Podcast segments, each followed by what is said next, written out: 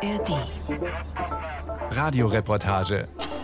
Authentisch, lebendig, nah dran. Ein Podcast von Bayern 2. Es ist Dienstagnachmittag und ich bin zu spät dran zu einem Interview. Am Münchner Hauptbahnhof staut sich die Luft. Menschen aller sozialen Klassen und Schichten tummeln sich, kommen an, fahren durch oder eh schon wieder weg. Wer hier entlangkommt und einer bezahlten Arbeit nachgeht, lebt im Durchschnitt von etwa 3500 Euro brutto im Monat. Das sind 42.000 Euro im Jahr. Geradezu lächerlich, wenn man bedenkt, ein durchschnittlicher DAX-Vorstand bekommt etwa 3,5 Millionen Euro ausgezahlt. Ausgerechnet hat diesen Durchschnittswert Gunther Friedl. Er ist Professor für Betriebswirtschaft und er ist es auch, der auf mich wartet. Friedel unterrichtet an der Technischen Universität in München. Genau, würde ich einfach reinstarten. Klar, gern. Seine Antwort auf die Frage, warum der Vorstandsdeutsche so viel mehr Geld bekommt als der Durchschnittsdeutsche, ist fast schon erschreckend einfach. Manager sind ein relativ knappes Gut, insbesondere diejenigen, die die ganz großen Unternehmen tatsächlich gut steuern können. Und deswegen sind die Preise da relativ hoch und das ist das, was man dann an den hohen Gehältern auch sieht. Nachfrage und Angebot also. Wäre es wirklich so einfach, dann wäre dieser Beitrag jetzt vorbei. Ich könnte mir an die Stirn fassen und mich über mich selber ärgern, dass ich da nicht selber drauf gekommen bin. Manager genauso wie andere Mitarbeiter sind ja auf einem Arbeitsmarkt tätig und der Arbeitsmarkt der setzt sich zusammen aus Angebot und Nachfrage. Überall da, wo Angebot und Nachfrage zusammenkommen, wird es ausgeglichen über einen Preis. Aber die reine Marktlogik allein erklärt längst nicht alles. Denn wenn es so einfach wäre, dann dürfte es ja eigentlich auch kein Problem sein, die konkreten Summen herauszubekommen. Die Realität ist aber, dass CEOs und alle anderen in der Führungsetage sehr ungern über ihre Einkünfte sprechen. Die Marktlogik erklärt auch nicht, warum denjenigen, die es an die Spitzen der Konzerne schaffen, nur das schnöde Geld winkt. Sehnen die sich nicht auch nach mehr? Nach Sinnhaftigkeit zum Beispiel? Und die Marktlogik erklärt nicht, warum es so schwierig ist, für diese Recherche jemanden zu finden, der über Managergehälter spricht. Dabei stellen sich so viele Fragen. Wie ist es, viel Geld verdienen zu können? Wie funktionieren solche Gehaltsverhandlungen? Wo gibt es eine eigene innere Grenze? Und vor allem, was macht man mit so viel Geld? Aber erstmal von vorn, dorthin, wo es begann, zum Gespräch mit Gunther Friedel. Der Professor und seine Studierenden haben in Deutschland eine gewisse Berühmtheit erlangt, weil sie jedes Jahr die teilweise buchdicken Geschäftsberichte großer Unternehmen durchforsten. Bei der Deutschen Bank zum Beispiel umfasst der Teil des Geschäftsberichts, der sich ausschließlich mit der Vergütungsstruktur befasst, 50 Seiten. Dort steht dann alles, oder zumindest das meiste. Wie hoch ist das Grundgehalt der Vorstandsmitglieder? Wofür gibt es Boni? Wie wichtig sind Umwelt-, Nachhaltigkeits- oder soziale Kriterien?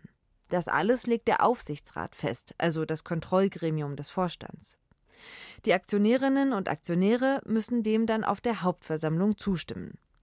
Und Gunther Friedel und sein Team durchforsten die Berichte aller 40 DAX-Unternehmen. Also legen sie Tabellen an, schätzen, vergleichen und errechnen, mit wie viel Geld die Mitglieder deutscher Vorstandsetagen tatsächlich nach Hause gehen.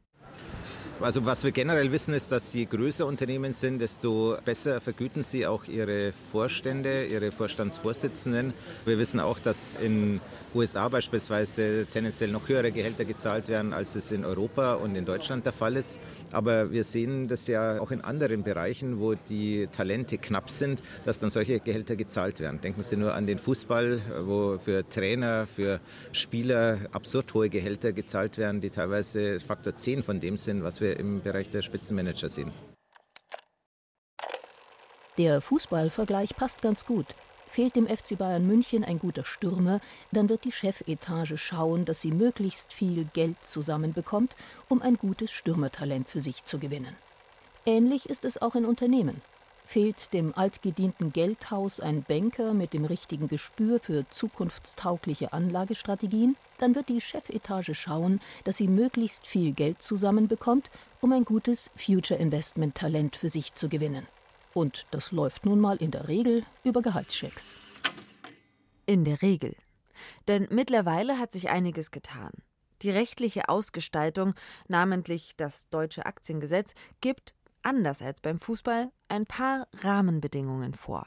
Also ich glaube, die wichtigste gesetzliche Regulierung ist die, dass ein Vorstandsgehalt angemessen zu sein hat. Angemessen äh, ist natürlich immer die Frage, wie man das definiert, aber es muss angemessen im Hinblick auf die Aufgabe, den Verantwortungsbereich sein. Es muss auch angemessen sein im Hinblick auf vergleichbare Positionen in anderen Firmen und es muss angemessen sein auch im Hinblick auf Positionen, die unterhalb des Vorstands liegen. Also auch da darf es sich nicht völlig davon entfernen. Bevor der Aufsichtsrat Gehälter festlegt, wird also geschaut, was ist branchenüblich. Für wie viele Angestellte trägt die Person Verantwortung? Und wie anspruchsvoll ist ihre Aufgabe? Es gibt einen Code of Conduct, eine nicht verbindliche Handreichung.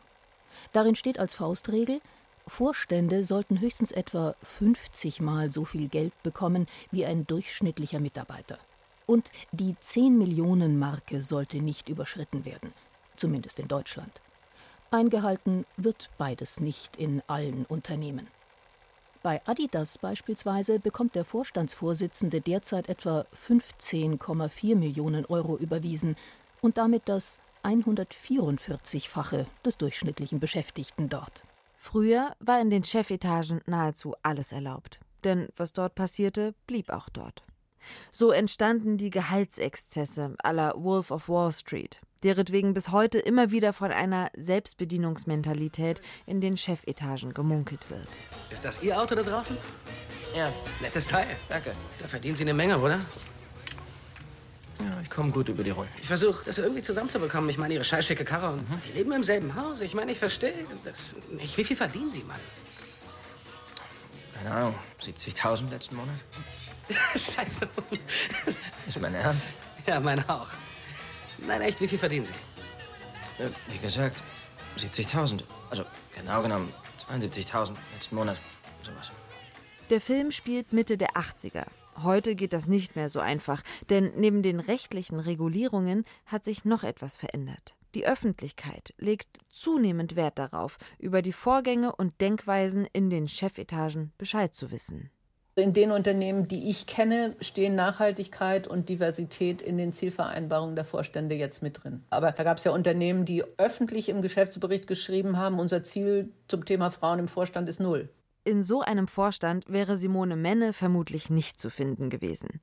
Sie ist eine politische Kapitalistin, eine Feministin obendrein, mit einem Gespür für wichtige Themen und für Geldfragen. Aber lassen wir sie sich selbst vorstellen. Mein Name ist Simone Menne. Ich bin Aufsichtsrätin in vier verschiedenen Unternehmen, zwei deutschen und zwei amerikanischen Unternehmen und war früher selber Vorständin. Mein Verhältnis zu Geld ist eigentlich ziemlich ungezwungen. Das kann ich locker sagen, weil ich habe genug. Das kann positiv wie negativ sein. Also ich wüsste nicht, wie viel ein Liter Milch kostet. Das ist ja eine Frage, über die Bundeskanzler Scholz mal gestolpert ist. Ich bin aber, glaube ich, auch sehr großzügig mit dem, was ich gebe. Menne lebt in Kiel. Ihr Markenzeichen sind die kurzen Haare und die auffällige Brille. Irgendwie überrascht es nicht, dass Menne sich neben Geld auch für Kunst interessiert und eine Galerie führt. Zwischen 2012 und 2016 war Menne bei der Lufthansa als CFO engagiert, also als Finanzvorständin fürs Geld zuständig. Das bedeutet, sie weiß, wie es da oben abläuft in diesen berühmt-berüchtigten Chefetagen. Sie räumt zunächst mal auf mit einem Vorurteil zum Thema Selbstbedienungsmentalität. Alle Firmen, die ich kenne, haben eigentlich gleiche Bedingungen für alle Vorstände. Das heißt, als man mir einen Vorstandsposten angeboten hat, hat man jetzt nicht gesagt, Frau Menne, würden Sie es denn tun für, ich weiß nicht, 500.000 Euro und so und so Bonussystem? Sondern da wurde gesagt, wenn man anfängt als Vorstand, ist das das Einstiegsgehalt. Unabhängig natürlich, ob Mann oder Frau. Und bei der Vertragsverlängerung oder nach einem Jahr kommt es dann auf Folgendes. Und meist auch so, dass alle Vorstände gleich bezahlt werden, mit Ausnahme des Vorstandsvorsitzenden. Das heißt auch, dass es so weit oben keine großen Verhandlungsspielräume mehr gibt. Hinzu kommt noch die große Konkurrenz, die nur durch die ausgerufenen Zielsetzungen übermantelt wird. Häufig gibt es auch gemeinsame Ziele, weil man ja möchte, dass der Vorstand gesamthaft agiert und nicht jeder dem anderen mit Ellbogen nur sein eigenes Ziel verfolgen möchte. Aber es gibt dann eben auch das Ziel, so und so viel Umsatz zu machen. Oder aber auch, wir haben fast überall inzwischen das Thema Nachhaltigkeit mit drin. Also ihr müsst eure Nachhaltigkeitsziele erreichen. Wenn die Ziele nicht erreicht werden, gibt es weniger Bonus. Und der Anteil daran ist, ich weiß nicht, ich sage eine Hausnummer 25 Prozent. Aber wenn alles so streng vorher vereinbart ist, wenn so viele Bedingungen an diese Jobs gekoppelt sind, wie konnte es denn dazu kommen, dass der CEO von Adidas so viel mehr Geld bekommt als der von Siemens? Simone Menne hat dafür eine Erklärung. Die großen Gehaltsunterschiede zwischen den Firmen hängen mit der jeweiligen Branche zusammen. Wenn Sie grundsätzlich in einer Branche arbeiten, wo es nur wenig Margen gibt und wo Sie sehr häufig Verluste machen, dann zahlen Sie weniger als im Finanzmarkt, wo ja auch für Investmentbanker schon wahnsinnig was aufgerufen wird. Also, es gibt gar nicht diese kleinen Zettelchen mit handgeschriebenen Riesenzahlen drauf, die in Gehaltsverhandlungen über den Tisch geschoben werden. In Wahrheit gibt der Aufsichtsrat vor, wie viel die Vorstandsmitglieder verdienen. Er erfindet ein System, nach dem Bonuszahlungen möglich sind und mit dem langfristige Pensionsansprüche entstehen, um die Manager möglichst im Unternehmen zu halten. Außerdem hängt die Höhe der Vergütung stark von der Branche ab, von den Wertvorstellungen im Unternehmen und von den jeweils erreichten Zielen. In sich mag dieses System eine gewisse Logik bergen. Eine Logik, die Gunther Friedel wie folgt in Zahlen zusammenfasst, Sie erinnern sich, der Betriebswirtschaftler, der die Geschäftsberichte durchforstet. In diesem nachgesprochenen Auszug stellt Friedel seine Forschungsergebnisse für das Geschäftsjahr 2021 vor. Zusammenfassend lässt sich festhalten, dass die Vorstandsgehälter der 40 DAX-Unternehmen im letzten Jahr mit 24 Prozent stark gestiegen sind. Das ist nach drei Jahren Rückgang in Folge das erste Jahr mit einem Anstieg und zeigt, dass die Vergütungen der Vorstände auf die Geschäftsentwicklung reagieren. Der Unterschied zwischen den Gehältern der durchschnittlichen Mitarbeiterinnen und Mitarbeiter einerseits und Vorstandsmitglieder andererseits ist deutlich gestiegen. Im Schnitt verdienen Vorstände mit 3,9 Millionen Euro das 53-fache ihrer Mitarbeiterinnen und Mitarbeiter. Letztes Jahr war es noch das 47-fache.